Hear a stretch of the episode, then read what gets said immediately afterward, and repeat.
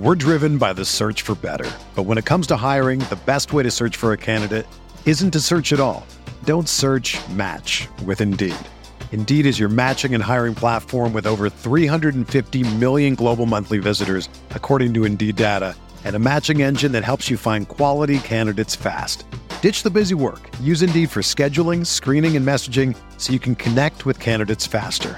Leveraging over 140 million qualifications and preferences every day, Indeed's matching engine is constantly learning from your preferences, so the more you use Indeed, the better it gets.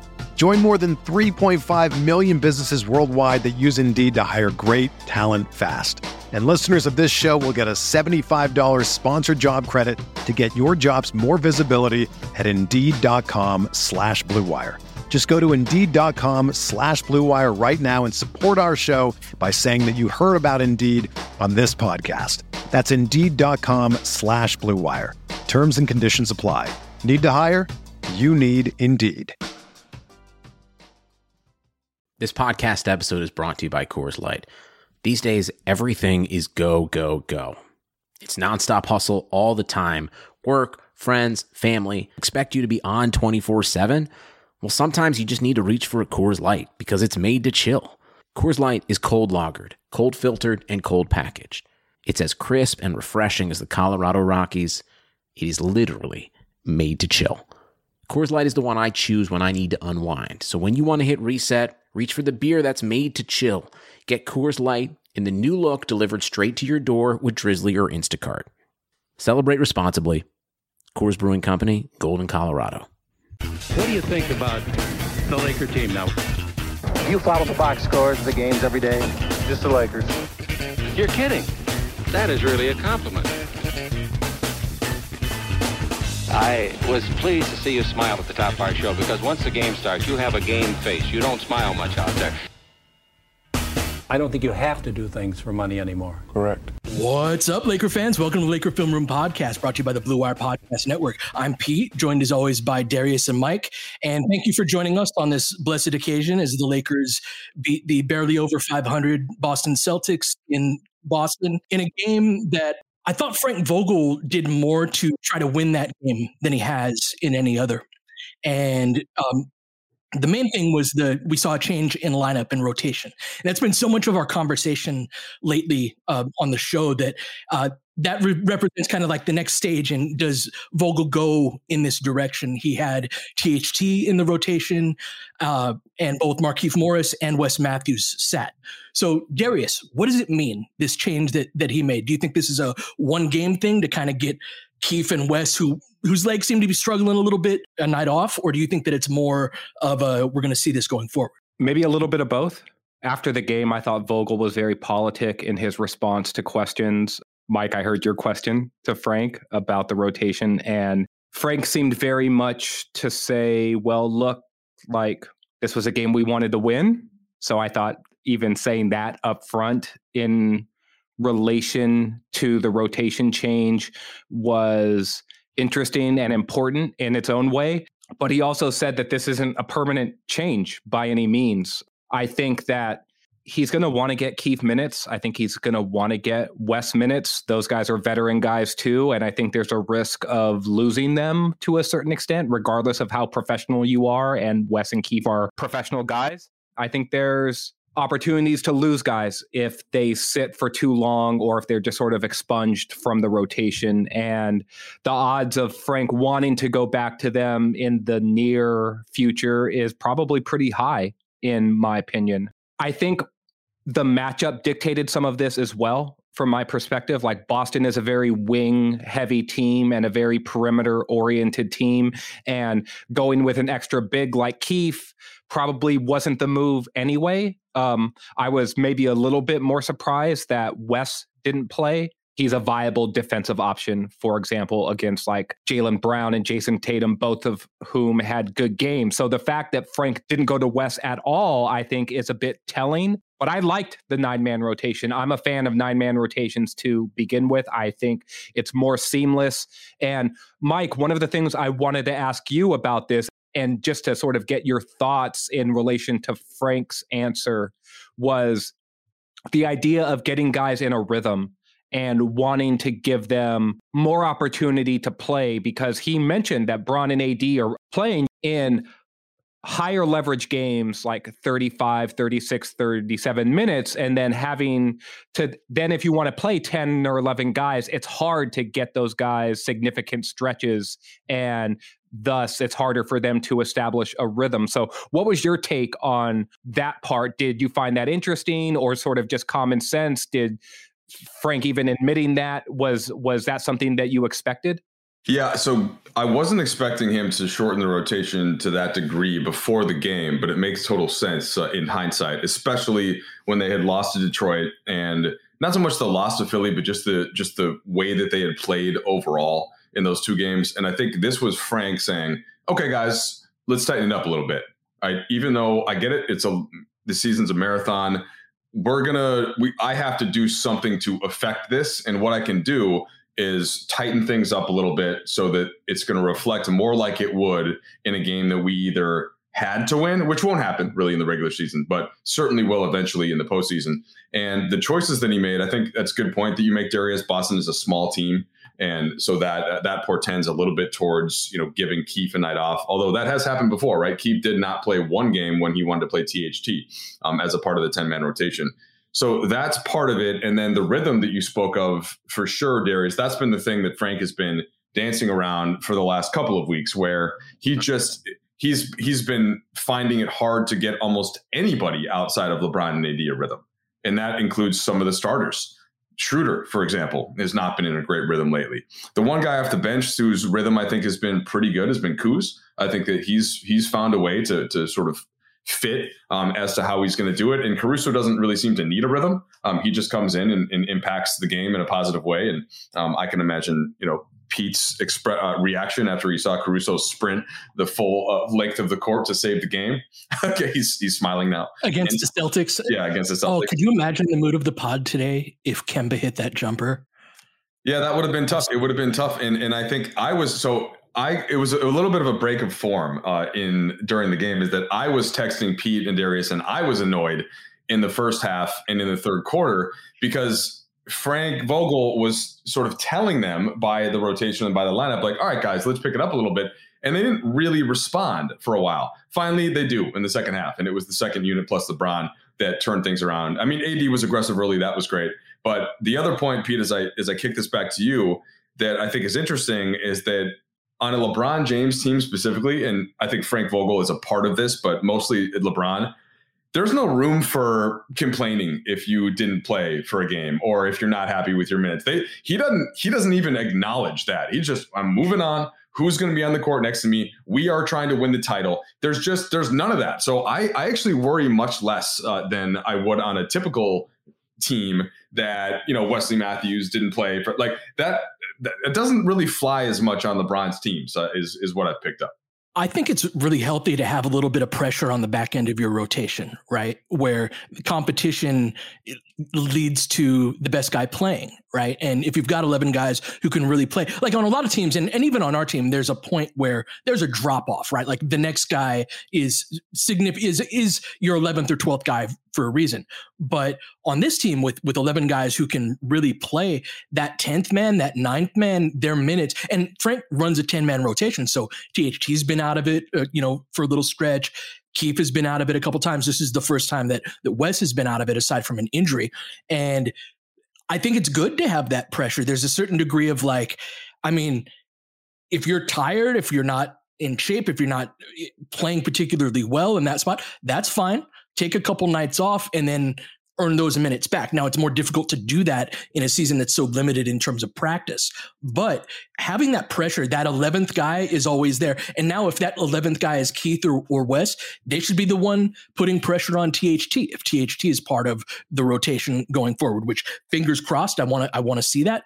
And if it gives THT something where if like he's making too many mental mistakes, if he's not picking up the things that they're working on in the film room and applying those going from a young player to uh, that, that knowledge that a young player accrues, then let's get the vet back in there, right? The guy who's not going to make, might not have the talent, but might, won't make the types of mistakes. Darius said something I really like on our team that I've really wanted to foster and we've you know I've talked about load management which I which I know Mike cringes at but just something to juice us up especially on that back end where there's a certain amount of competition that that fosters a well if you're not going to bring it we've got somebody else behind you who can I think that there's this idea too Pete of kumbaya and trying to keep everyone to a certain extent happy but there's that old saying about if you're trying to keep everyone happy you may end up with nobody happy.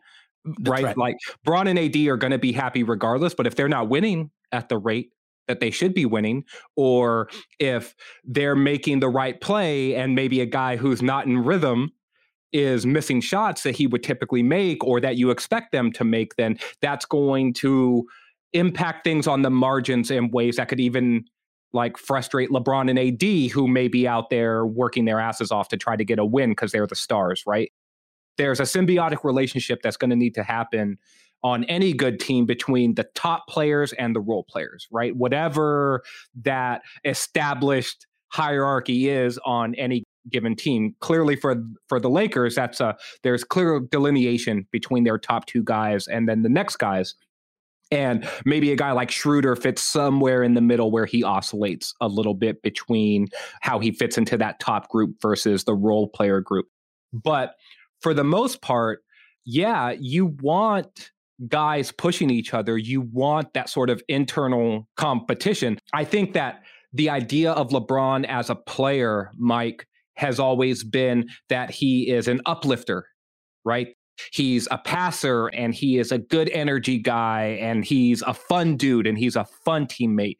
But you know this from following the team for a long time. He's super demanding he wants things to be done the right way and he gives zero f's about creating a certain amount of conflict within the team and he has said at times too that he thrives in environments that are uncomfortable right? And so it's an interesting dynamic to me about maybe some of the approach that Frank has taken and like, hey, I want to get everyone time there's benefits to that depth and all of that but also i think a part of that is like let's not upset the apple cart too much with all of these guys who need minutes but the flip side of that is lebron post game was just like he was asked about like hey shorten rotation these guys didn't play and to your point he was just like yeah we're trying to win the championship like get in where you fit in like support yeah. everyone support your teammates yeah. right I asked him that question. I asked the same one I asked Vogel, basically. Hey, what did you think of the shortened rotation? And he gave. Sometimes LeBron, you can give him a simple question and he'll give you a great two minute answer. Sometimes you can give him a simple question and he'll give you a, a good 10 second answer. And that's what he gave me. He was just like, yeah, like, and sure, nine man rotation, so tough, right? Like, like we're we're not this isn't a, your uh, your high school team where you're trying to make sure that the freshmen and the sophomores get in at the end of the game to, on coach pete's uh, roster. Like they're not not into that vibe. Lebron is he yes so he is two things. He is by nature a happy fun uh, kind of uniting type of guy type of personality but that that is that has to exist alongside a team that is trying to compete and win a championship and is serious. And so he doesn't care at like I might I I feel bad I think about things sometimes for if somebody I think isn't happy uh, like if one of you guys seemed like you weren't happy and weren't talking enough I would I would I think I would try to find some way to um to involve you more. And I think LeBron would just be like all right fine. You're not you're not into it today? See ya. Like we're going. We're going towards the and anybody that's that great at anything, I think is like that for to some extent, right? There are always exceptions here. So yeah, just don't mistake this. We're driven by the search for better. But when it comes to hiring, the best way to search for a candidate isn't to search at all. Don't search match with Indeed. Indeed is your matching and hiring platform with over 350 million global monthly visitors, according to Indeed data, and a matching engine that helps you find quality candidates fast. Ditch the busy work. Use Indeed for scheduling, screening, and messaging so you can connect with candidates faster. Leveraging over 140 million qualifications and preferences every day, Indeed's matching engine is constantly learning from your preferences, so the more you use Indeed, the better it gets. Join more than 3.5 million businesses worldwide that use Indeed to hire great talent fast And listeners of this show will get a $75 sponsored job credit to get your jobs more visibility at Indeed.com slash BlueWire. Just go to Indeed.com slash BlueWire right now and support our show by saying that you heard about Indeed on this podcast. That's Indeed.com slash BlueWire. Terms and conditions apply. Need to hire? You need Indeed smile and don't mistake how much fun he's been having in the in the bubble um, for any lack of uh, you know willingness to go for the throat um, in whether that's in, involving the rotation or not. And the question that I want to take this to turn back to you guys though. Did Frank tell us something in his choices uh, in THT in Caruso? And I, I get that maybe part of that is because of the Celtics lineup in going a little bit smaller, but we learned how much he trusts Caruso because of Game Six last year. Does does that tell us something that him his first instinct was to go to THT and Caruso ahead of Matthews and Morris? I think it does. And let's take a quick break, and when we come back, I'll explain why.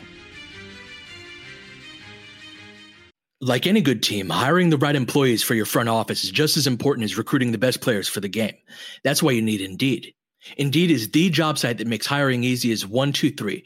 Post, screen, and interview, all on Indeed. Get your quality shortlist of candidates whose resumes on Indeed match your job description faster. Only pay for the candidates that meet must have qualifications and schedule and complete video interviews in your Indeed dashboard. Indeed makes connecting with and hiring the right talent fast and easy. With tools like Indeed Instant Match, giving you quality candidates whose resumes on Indeed fit your job description immediately, and Indeed skills tests that on average reduces hiring time by 27%. You can choose from more than 130 skills tests, then add your must have requirements so you only pay for applications that meet them. According to Talent Nest, Indeed delivers four times more hires than all other job sites combined.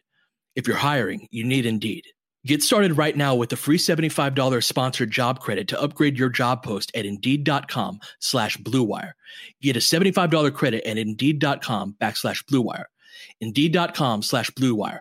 Offer valid through June 30th. Terms and conditions apply.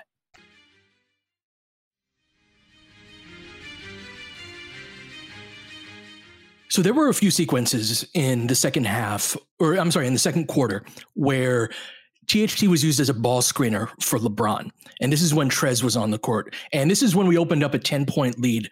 When teams blitz LeBron on the pick and roll, when they trap him, you've got that screener. You want him to slip out to either be a three point shooting threat. So that's why you'll see like KCP be a screener for LeBron a lot, especially in end of game situations. Wes as well has been used in that exact scenario, like sort of ghosting screens or picking and popping, but as a guard. And that's exactly why, right? You want somebody who is able to exploit that. Two guys are on LeBron. We're going to create this four on three, and the scoring threat is the guy popping. It's really difficult to cover that. If you do, you're leaving somebody way open, and you're you're wide open in the paint in particular. If you rotate to the pop guy while blitzing, the other type of guy you want is a playmaker in those. This is the Draymond Green type of guy, right? Where they blitz Steph because he's such a great threat as a pull up shooter. And then you give the ball to Draymond, who's not that pick and pop threat, but he, in that four on three circumstance, is just going to pick you apart. One of the best to ever do it in that particular scenario. THT is does not have the savvy and wiles of a Draymond, of course, but he is a force driving to the basket and he's not particularly sophisticated as a passer yet, but he's really good on those dump offs and he's really good has really good chemistry with the roll man Darius. And so LeBron is whipping that behind the back pass that he's perfected against those blitz coverages to THT. He's in a four on three, and THT could pop and shoot that three, but he's attacking, drawing that help defender, dumping it off to Trez, who's great at relocating into those open little passing windows. And he got a bunch of points on that, and usually does from giving his the guy who's attacking the basket a passing window. And I think that that lineup that we'd had out there of that all forwards lineup, right, with Wes, with Keith, Kuz, LeBron, and Trez has been a bad lineup for us. And that was the difference. That was the most different part of the game in this last game was those particular minutes. And I thought it was, a, to answer Mike's question, a way of addressing this particularly bad lineup in a way that makes a lot more basketball sense. I'm not sure if you guys were watching the ABC feed or not, but I was watching the ABC feed where they often have the coach interviews during the quarter breaks, basically. And Frank made the point about how he wanted more scoring on the floor, right? And I think to answer your question, Mike, like going to THT is exactly that right? Like, um, we've talked a ton about AD taking steps in his game as like a passer and a playmaker, but I've been saying this for a few pods now, and we said it a lot last year, Pete, just about how AD is still more of a finisher than he is like an elite sort of hub of the offense. That's just not what he does best. He can do it, but that's not playing all the way to his strengths. It's playing to strengths of his that are more on the margins for him. Schroeder is a guy that he's not proving yet to be this diverse playmaker for other guys. And so you need a little bit more balance in that group when LeBron isn't on the floor and when it's with AD, or even next to LeBron when AD is not on the floor in order to diversify the offense even a little bit more. And you had talked about this the last pod about the idea of are the Lakers relying on LeBron James too much? And Frank's pivot to having THT in the game and, and even going to Caruso earlier. Caruso's not a scorer, but he is that connector. And he is the guy who will make the extra pass. He is the guy who flash cuts to the middle off of double teams and then can also play um, that Draymond Green role where he is picking you apart from the middle of the floor against four on threes and three on twos. So, Mike, yes, I do think that going to THT, but also going to Caruso earlier in the game is a way that Frank is saying, like, let's supplement things offensively in a way that gives this team more balance than what they were showing with some of the personnel groupings that he's been using earlier during the season. You guys happen to see what Caruso's plus minus was yesterday? it was like plus 14, was it? Plus 14. Yep.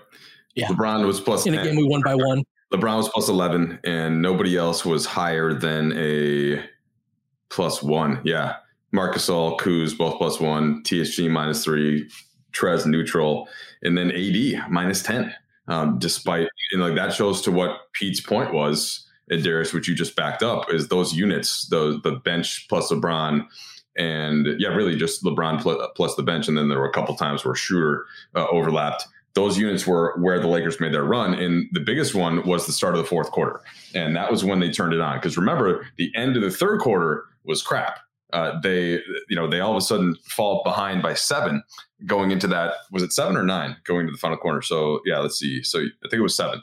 And and then they from that point, um, they really dominated the play uh, up until the last minute and 45 seconds, which, you know, I'm guessing Pete was getting a little bit nervous there. Uh, as, as Bro, I would. It was our best efforts to to drop that game. Yeah, because when you're Thank God Alex ran back, man. I mean, they had only so it was the score was 96 to 89 um, at that point, and you know through three quarters, the Celtics had uh, the, the, let's see what was the what was the score through three. So entering the fourth quarter, it was yeah it was 78 to 74 and then or sorry 78 71 was the score heading into the fourth quarter. Then Kuz hit the three to start the fourth quarter.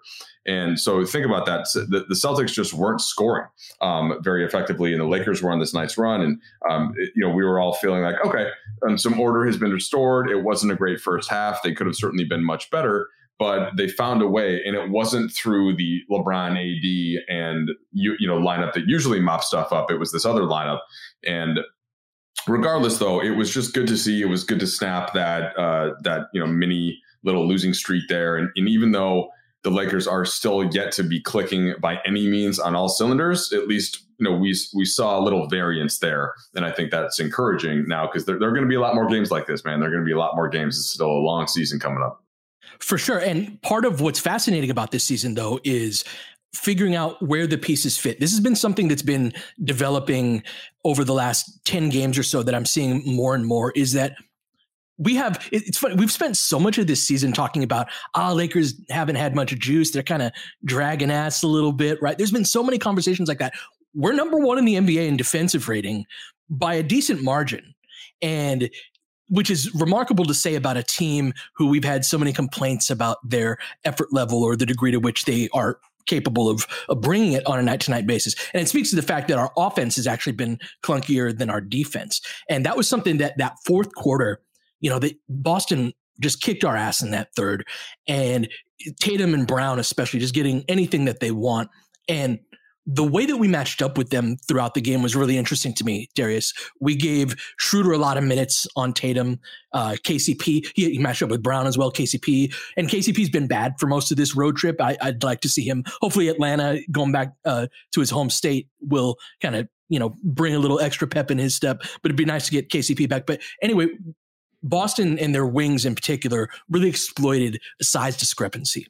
But what happens with this Lakers defense that I see is when we want to, when Frank wants to, he can always go into his bag and be like, all right, we need LeBron on Tatum, right? We're not going to do that the whole game. But as soon as as players fit their appropriate matchup. Like I was talking to somebody about the Clippers today and how we match up with the Clippers is like Zu will kill Trez, but Zu versus Ibaka, like I'll take that. That's a more fitting match. Just like Marc versus Ibaka is a little difficult because of the popping ability, but Marc versus Zu, that's more of a natural fit. And we've got there's somebody on this team who's capable of defending every type of player, just about right more more than most Lakers teams. And so seeing that, that's part of why I'm so bullish on this team is that Frank doesn't usually go, and that's why yesterday's game was interesting in that he tried to win that game. And I think it's like a three game losing streak. You don't want a three game losing streak, even if your goals are so long term. Like let's win this one tonight, right? And so Frank made adjustments, and one of them, Darius, was in that fourth quarter, really matching up. This is the type of guy that will give this offensive threat the biggest, the, the hardest time. And I thought our defense in up to that bit of a collapse in the last 90 seconds, I thought our defense was was really uh, fantastic in that respect.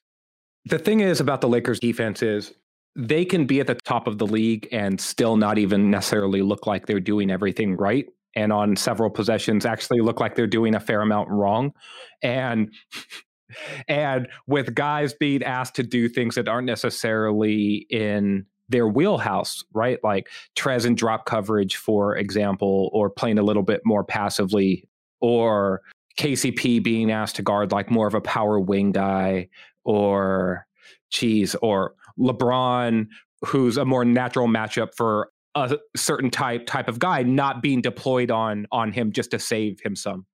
Yeah, that's the thing about this team is that like they've got very clear strengths, but also very clear weaknesses. Like one of the things that frustrates me about Trez is when in rim protection, a lot of times he won't get a hand up, right? He won't contest the shot at all. And it's like, look, I, I know you're undersized, but get a hand up, right? Like, and that's but that's the thing is that like our defenders are very good at things, but if they're put in the wrong quote unquote position, they can also be very bad. Yeah, and so look, the Lakers have a bunch of good defenders, and then when you optimize them, those guys become even better. And then they have high level defenders that can basically do anything, right? Like I trust LeBron and AD and Alex Caruso and Marc Gasol to basically do anything defensively on a basketball court, even if it's something that is quote unquote outside of their comfort zone. They're still skilled enough, smart enough, and talented enough overall and have enough physical tools to hang in those situations, right? Like they'll get beat sometimes, but that's just how it goes. But they're they can be elite defenders on any given possession and, and, being able to roll those guys out there and be anchors of any given defensive unit is going to give you a pretty high floor as a defensive team and i think that's one of the reasons why they're at the top of the league but to speak to your point, one of the things that Frank has been doing is he hasn't put LeBron in too many high leverage defensive situations at all through this point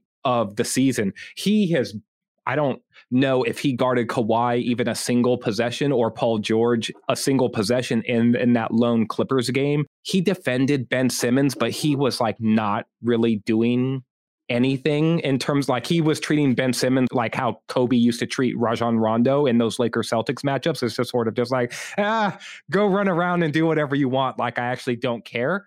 So I'm just saying, and and Simmons got off a little bit because of that, especially in transition.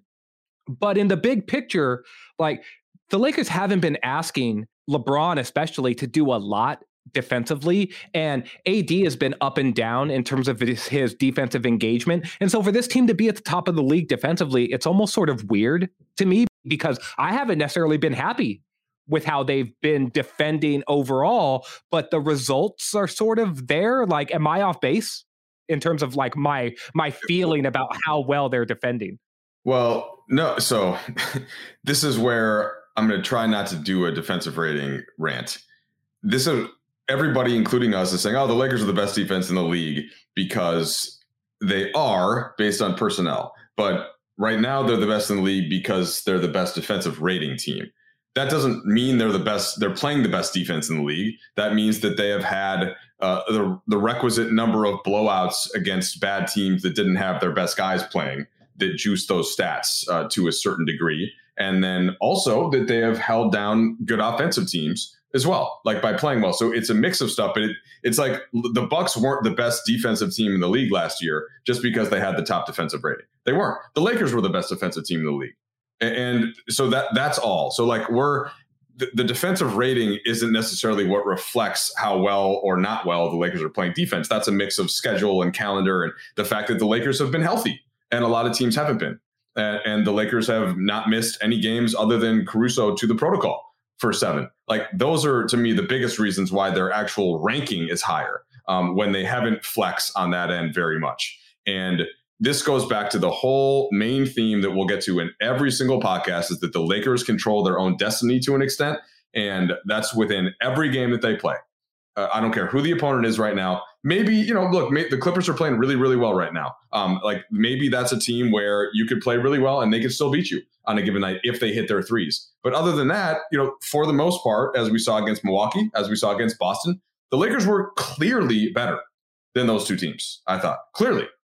There, there wasn't a point of that Boston game where I was thinking, "Oh yeah, man, this would be a tough, this would be a real struggle um, in a in a playoff series." Unless you guys felt that way, and I didn't feel like that against Milwaukee. No. Um, even you know, Philly was uh, like the matchup. They, I, I I think that should, that would just take the Lakers a game, like it took them a game to figure out Portland or Houston, and then they would they would start to pinch in on Embiid, right, and kind of like they would eventually take Philly might take a game, maybe two, but same thing. So that that's where I stand still, um, having seen all of the basketball so far this year. Yeah, that's I'm I'm in a similar place. Um, in terms of defense, the one thing you said, Darius, that I disagreed with was the idea that Mark is I trust him in an, any circumstance type of situation. I actually thought yesterday's game illustrated some of the difficulties of having Mark out there, right? Is if you got a big wing who can handle the ball and attack the basket, they can just go over Mark. And he's not able to change all of the craftiness that he has on the floor as an earthbound defender, all of the strips, all of the positioning, the anticipation to beat you to the spot, know where the understanding of the opponent's playbook, all of those things. At some point, when Jaylen Brown is 11 feet in the air, that doesn't matter.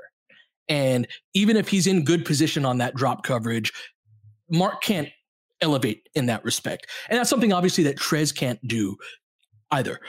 Anthony Davis is our is our trump card in this respect, right? That athletic rim protecting five.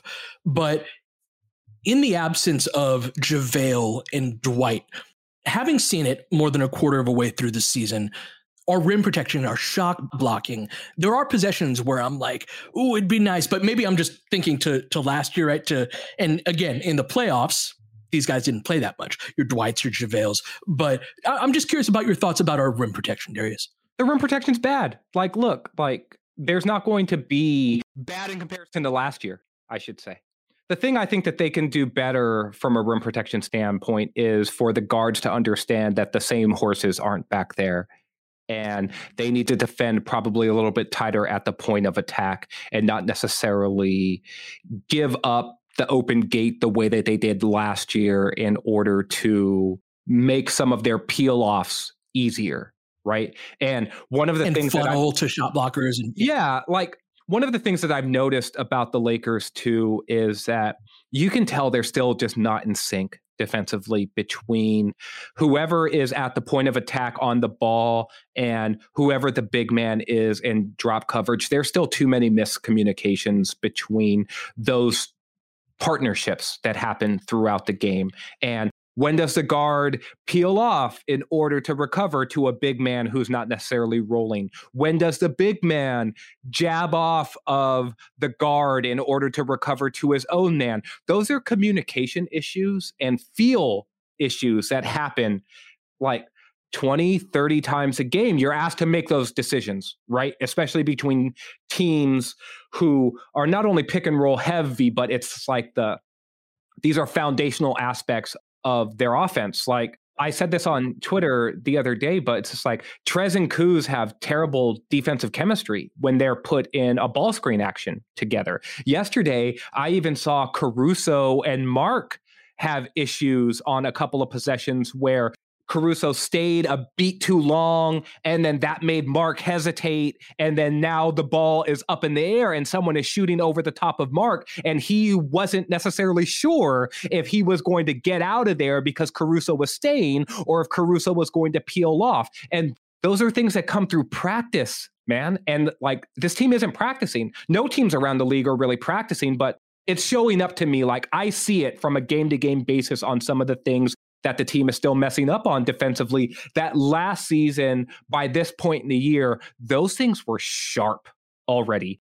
And so that's why I was talking earlier about how this team isn't defending to the level that I would want. So to see them with a high defensive rating or at the top of the league in that respect is like sort of there's a disconnect there for me. To get back to your question about rim protection, like Mark is a different type of rim protector. I still trust him back there, though, like not as much as Dwight and JaVale, but he's still good enough back there for me. He's just giving up more plays than the guys last year did, but he's he's giving up the types of plays now that like almost every center in the league gives up, unless they're like Rudy Gobert or like Joel Embiid or maybe even an Anthony Davis. Like you have to be the elite of the elite to not give up the, some of the shots that like some of these great scoring wings are getting up at the rim against pretty much every center across the league, Mike. Here's where the difference is with Marc Gasol and last year with Dwight. And, and I, I want to kind of touch on Pete's point too about Gasol against big wings. So he does his work early. That's the, the biggest thing. He does, Dwight and JaVale can do their work late when they're almost baiting you to drive. And then they're exploding off the floor and pinning it off the glass. But what you also get with Dwight or JaVale is you get a bunch of fouls. And Mark doesn't foul nearly as much. And the Lakers, it, the last time I looked up the stat, which was uh, uh, about two games ago, they were giving up the fewest free throw attempts in the league. And that's partly interesting that's partly you know what and while i'm while i'm talking here i'll i'll just i'll look that up real quick but that's i think that's partly due to that switch there um, with mark and then it's probably also partly due to the fact that they're they're just not you know playing quite um, as as hard on that end or at least not having to every single night. So opponent free throws attempted per game. Lakers are number one in the league right now 17.6 per game. Last year they were number 15 in the league 23.5 wow. free throw attempts per game. And so while you when you're watching you're thinking oh man they just got another layup on the lakers. Well yeah but they're not getting to the free throw line as much. You're not getting foul trouble. You're not having uh, asking ad and lebron necessarily to come over all the time from the weak side because the shot blocker went for a block didn't get it um, and then that pass went inside. So that's that's where mark i think helps you um, in certain ways. And then to build in Pete's point with this as to trusting Mark, I think that it's, I mean, it's in the middle, right? You he's kind of like Dwight last year, where against Jokic, against Embiid, you definitely want him starting and hampering those guys for a little while before you switch AD over to him. Um, other times, if you're going against just a team like Boston that's got a space, uh, like Daniel Theis was hitting threes in part because of this, and then you know Mark Mark just struggled in that matchup. That's who they played in the postseason last year. That's who that's who Toronto lost to.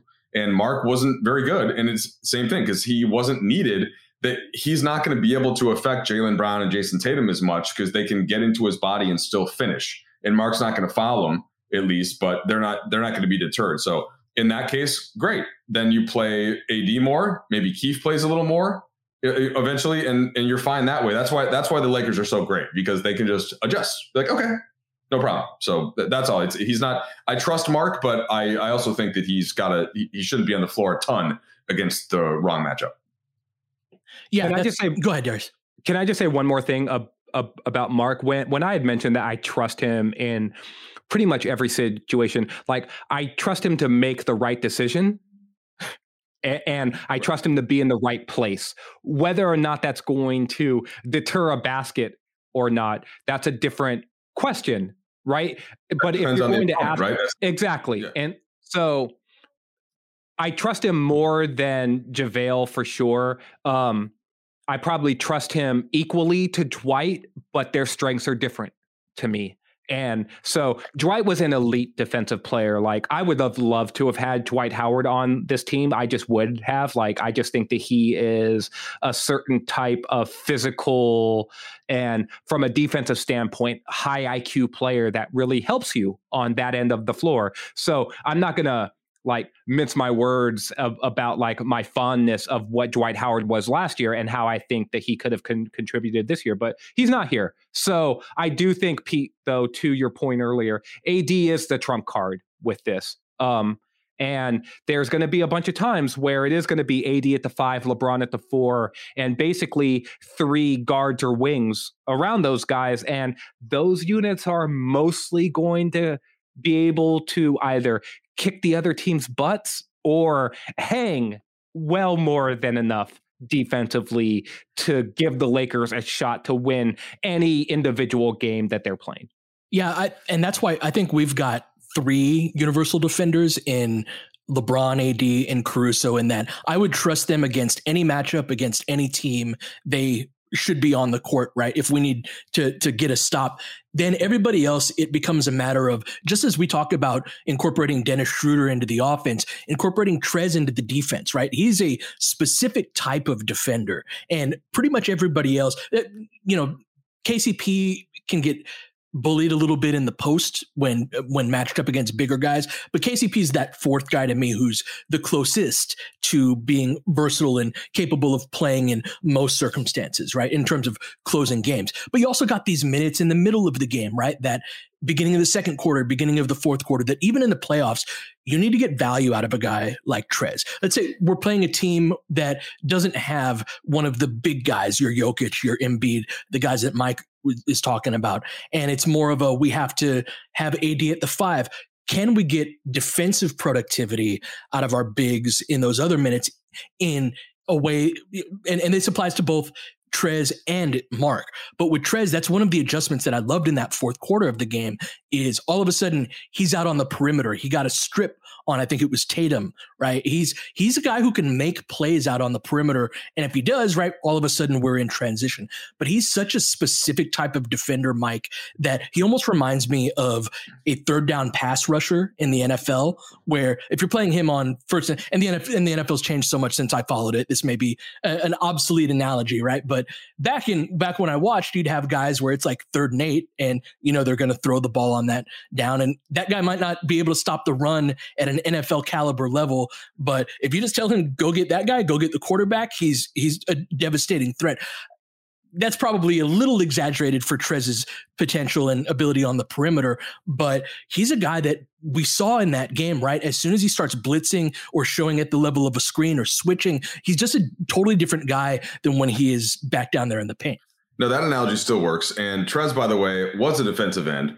And a wide receiver. Oh, was he? And a tight end. Yeah, I, I asked him this on the pregame show the other day because it just kind of seemed like he would would have been somebody that played football uh, based on his mentality. yes. And he said that he had some offers uh, and he could have probably played in college. I, I don't doubt him for a second.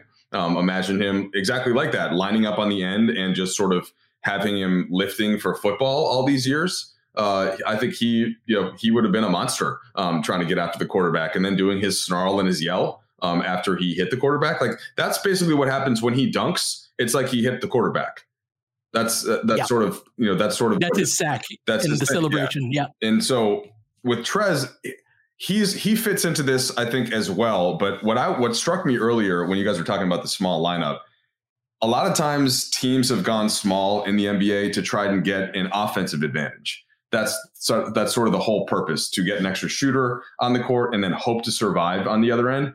And what's so interesting about the Lakers, and of course this is because of AD, they they're devastating defensively when they go small to the point where we don't even think about how much better they also are on offense when AD's at the five. So does that strike you guys? I, I, it seems like we we think about and we talk more about the small lineup as it refers to them defensively because the fact that of how good they are offensively is just so obvious.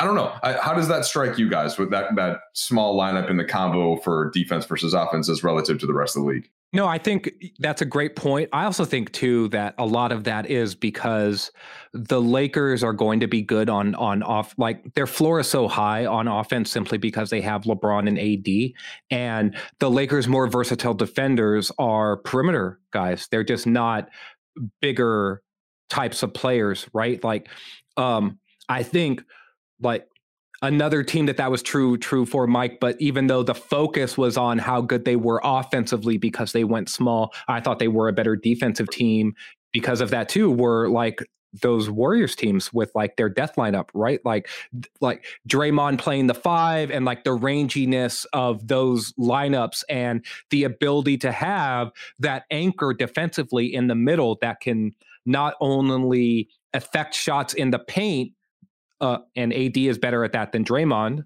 obviously, um, even though Draymond was elite at that. But the ranginess to switch and contain the ball handler on the perimeter by that same anchor player, right? And then you go down the line and you have all of these just smart, high IQ defensive players that are all just really good at their jobs. And that's that's the idea with this Lakers team when you talk about what they can do defensively.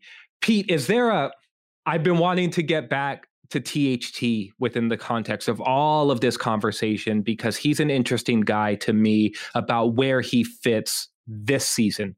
I don't know if you caught Jared Dudley's comments. I can't remember what podcast he was I on. did.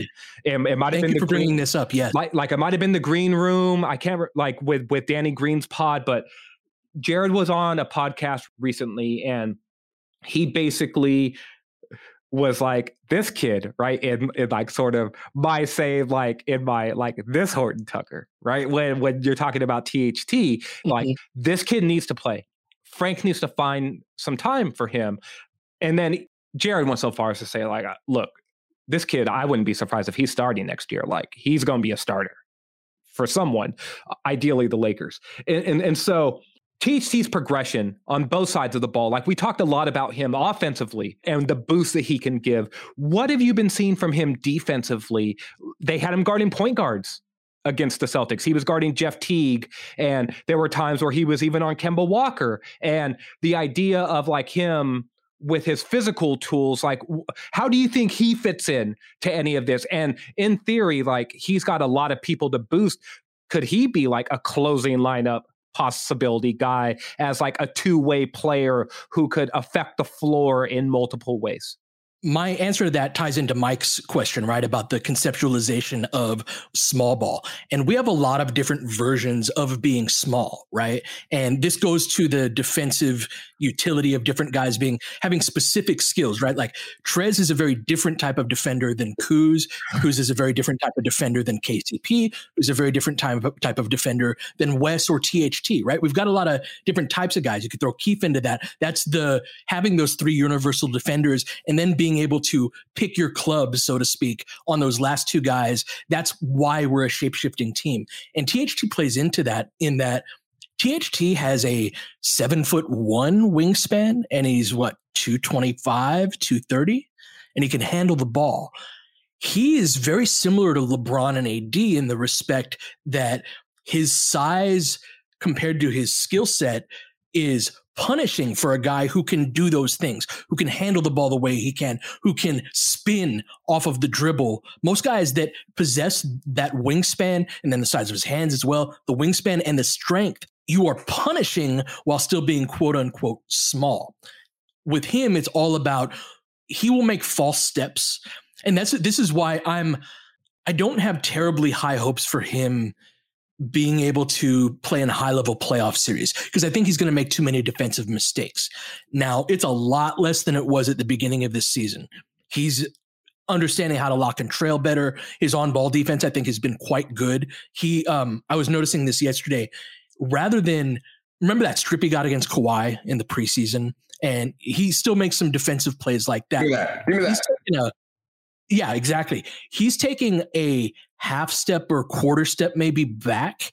And instead of putting himself in the position for those strips, he's sagging off of you and taking off the drive while still being totally in place to contest your shot. And so it's going to be less steal conducive than and forcing turnovers, although he's still capable of doing that while protecting the paint a little bit more. And that is something that with the small ball lineup, it's really good to be able to defend at the point of attack, like you always talk about, Darius, and be able to hold that guy in front of you while still contesting his shot. So absolutely, he can be one of those guys of a one of our versions of small ball that isn't small at all, Mike. And that's what's so special about the team and kind of the foundation for your like we got LeBron and AD, you know?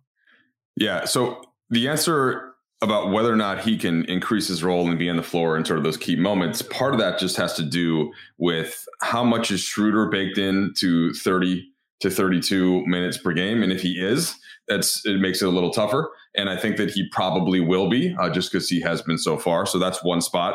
KCP quietly only played 20 minutes yesterday and he wasn't good. And it's it's been a little bit of a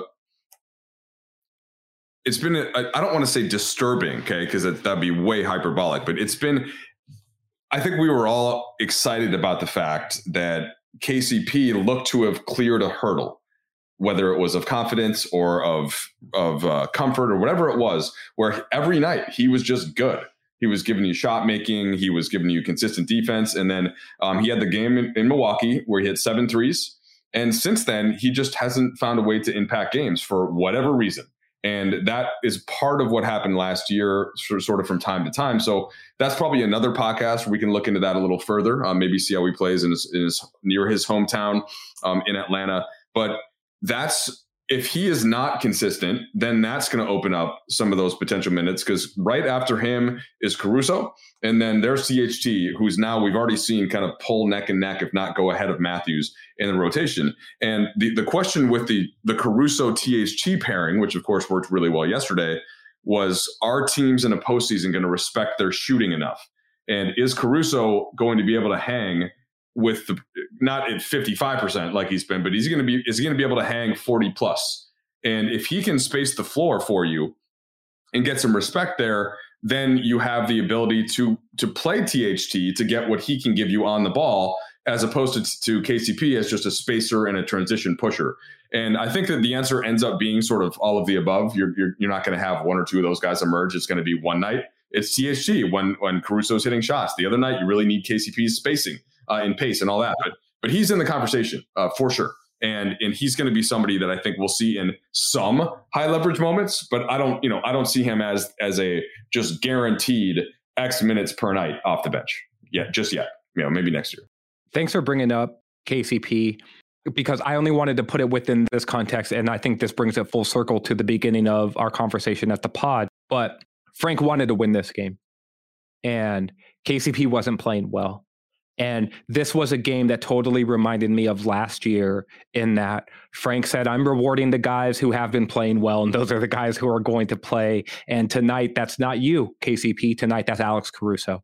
And Caruso rewarded him with some very good plays down the stretch of that game, um, none bigger than that defensive sequence in that sort of scramble chaos that existed on the final possession where Boston had a leak out and he got his hands on that ball and made the Celtics reset. And then Schroeder, look, this isn't the play that got any love really last night because Kemba missed that shot and Kemba got to a good shot. But I thought Schroeder's closeout on Kemba at the three point line and his ability to stop and just his defense Kemba in general, man. Yes.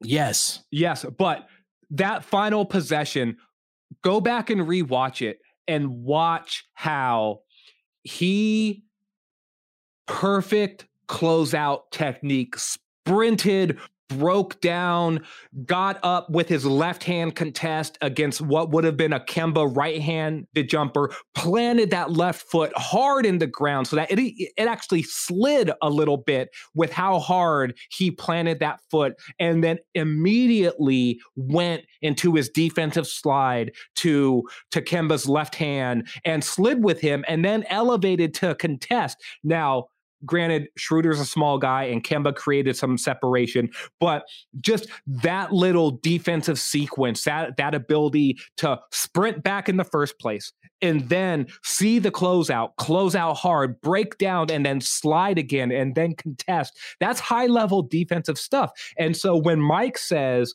that Schroeder is positioning himself to be a 30 to 32 minute player, it's possessions like that that are the reason why, Mike. It's not necessarily because he's getting an one layup that creates separation at the end of the game. Those are obviously huge, huge plays as well. But it's the it's the ability to hang defensively too. Well, and and Pete, he was guarding Tatum and Brown for parts of the game, and they were hitting mm-hmm. shots efficiently. But you can, I, I think it was maybe it was Van Gundy that made the point on the broadcast that at certain times when they would go to their small lineup in OKC last year, and it'd be Chris Paul and Shai uh, Gilgeous-Alexander, Schroeder would guard the biggest one. And like he's not, you know, Chris Paul is certainly stronger than him, and Shai Gil, uh, Gilgeous-Alexander is longer and taller than him.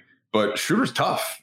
He's tough. Like he's uh, he's hard to move. He's quick. He moves his feet. He gets in there. He's got those long arms, and and so I think that part of it is in what Frank Vogel said, as relayed by Van Gundy and Breen, that he was surprised at how good Shooter was defensively and how much he could hold up, and how Frank didn't have to worry about necessarily taking him out of certain lineups because of his size.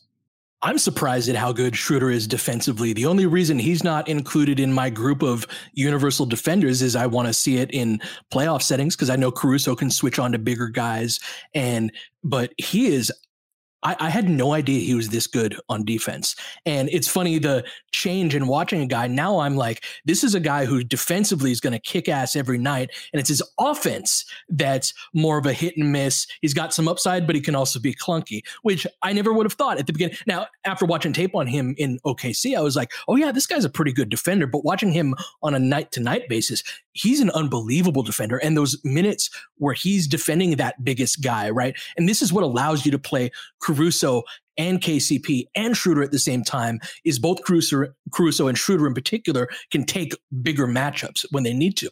And I love his technique when he he gets into guys, Mike. He's somebody that when he's up against Tatum, he's gonna sit in that chair and get super low and is going to beat him to his spot to the point where the way that, and credit to Boston and to Tatum for doing this, the way they kind of got Schroeder off of him, and I'm thinking of the end of the second quarter, a lot of this was to run him off of off ball screens, right? Like to have, you know, Theis set a, a high, a high screen for him off of the ball, but they were going they were having the ball in his hands less and less. So in order to free him up, because Schroeder just when you get that low, he's beating you to spots, right? I know we got to wrap up soon, but Darius, I'd love to hear your thoughts just on Schroeder's defensive stance and how he's able to take on those bigger matchups. Look, what I always talk about defense within the context of of like angles, right? And angles and leverage. And whenever you are a smaller player, the way that you defend people would typically think, oh, well, you're small. Like you have to find a way to get bigger, right? Get taller, like play higher. But no, that's not where your advantage is. Your advantage is actually in getting lower and creating more leverage and cutting off angles better and taking away angles because if you allow a bigger player to get to his spot in in a comfort position, he's just going to shoot over the top of you regardless. And so the way you have to disrupt that is to get into a guy's body and then make him go in directions and to spots on the floor that he's not as comfortable going to because you've eliminated the space and the ability to get to preferred spots. And that's what Schroeder does defensively is he is they talk about being in a guy's jersey defensively. Well that's what schroeder tries to do. He doesn't he doesn't want to give you space. He wants to consistently take that space away and then make you go around him by then him being wide and still retaining quickness. And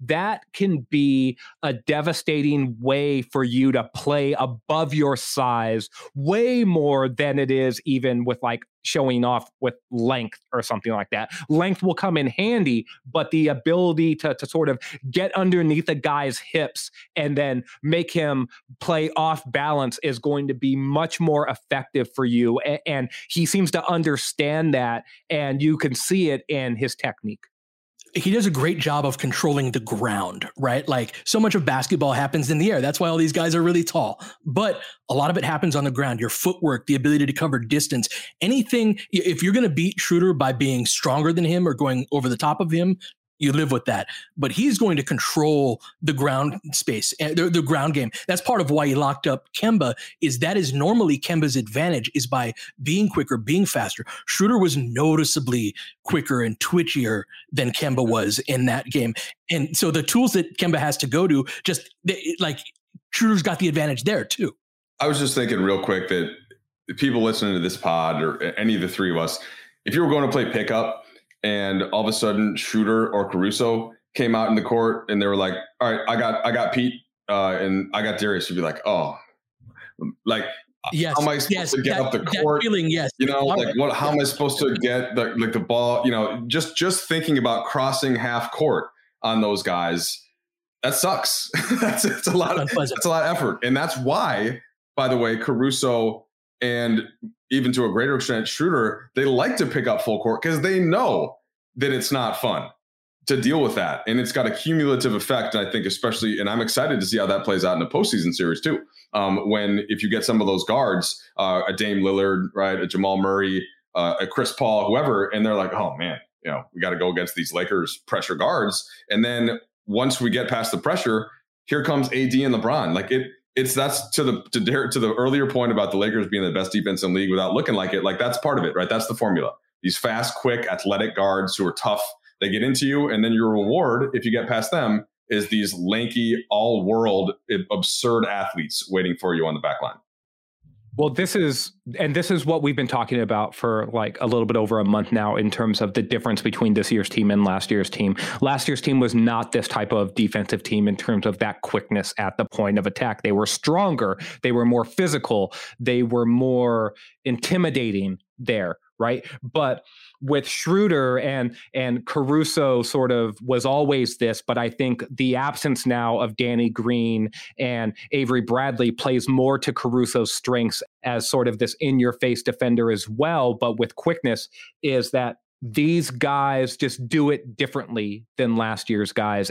And it's been interesting but also fun to watch them leverage these specific types of tools versus the tools that last year's team had. And pete to put a little bow on this it totally speaks to your point about having sort of um, a tool for every type of different offensive player that the lakers have in their defense right? There wasn't really a guy that you could say hey go play with Lou Williams or go play with a Steph Curry or go like those guys weren't necessarily naturals on the roster in terms of those quick speedster defensive types, but Schroeder has that now. And it's just another club the Lakers have in their bag to deploy defensively to match up with all of these different types of threats that you see across the league.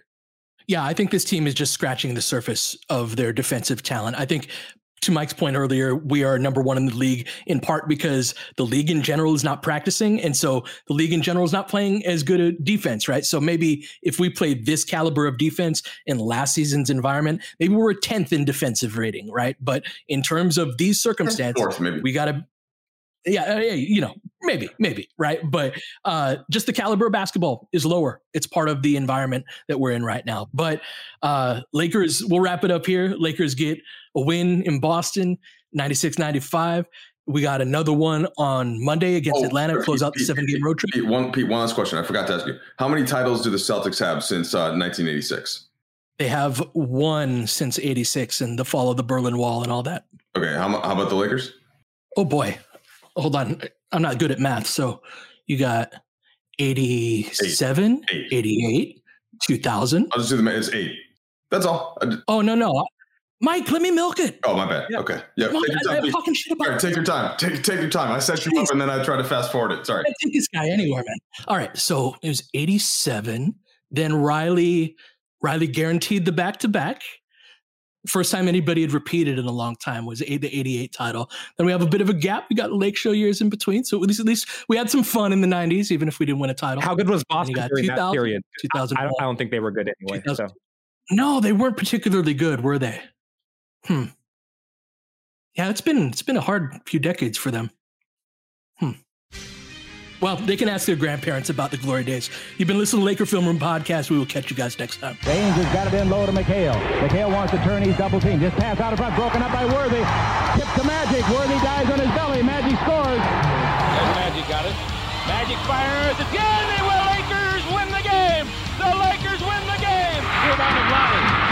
Three seconds left. Van Exel to win it. It's on the way. Good. Kobe Bryant, 48 points, 16 rebounds. Shot with his eighth block shot that ties an NBA Finals record. A lot of Laker fans Let me tell sticking around for this. You're seeing something that's very rare indeed. A Laker to get MVP chance Right, in Boston. in Boston. Of all places. Are you kidding me? Kobe, hard to believe. Are you kidding me? Unreal. Are you kidding me? Lakers looking to push. Bryant spinning in the lane. Back for Gasol. Pretty pass. And it's back to a three-point game. Kobe Bryant picked up by Bell. There's the move. Two, one. Miss it. Unbelievable. For the victory. It's over. Shot clock now to five. Bryant. Yes. And that was a little tap to Alvin Gentry. Add insult to injury, Kobe. I mean, what a shot. I mean, you can't defend that. Are you kidding me? 2.1 seconds remaining. Denver a foul to give. Jokic trying to disrupt Rondo. He puts it in. Here's Davis 4-3 in the win. Oh, it's good! Anthony Davis has won it for the Lakers! James again. Oh, he hits another one. LeBron James putting together a closing quarter against the Nuggets. This historic 2020 NBA championship belongs to the Los Angeles Lakers. The Lakers conquer the bubble, and banner number 17 will soon hang in the rafters.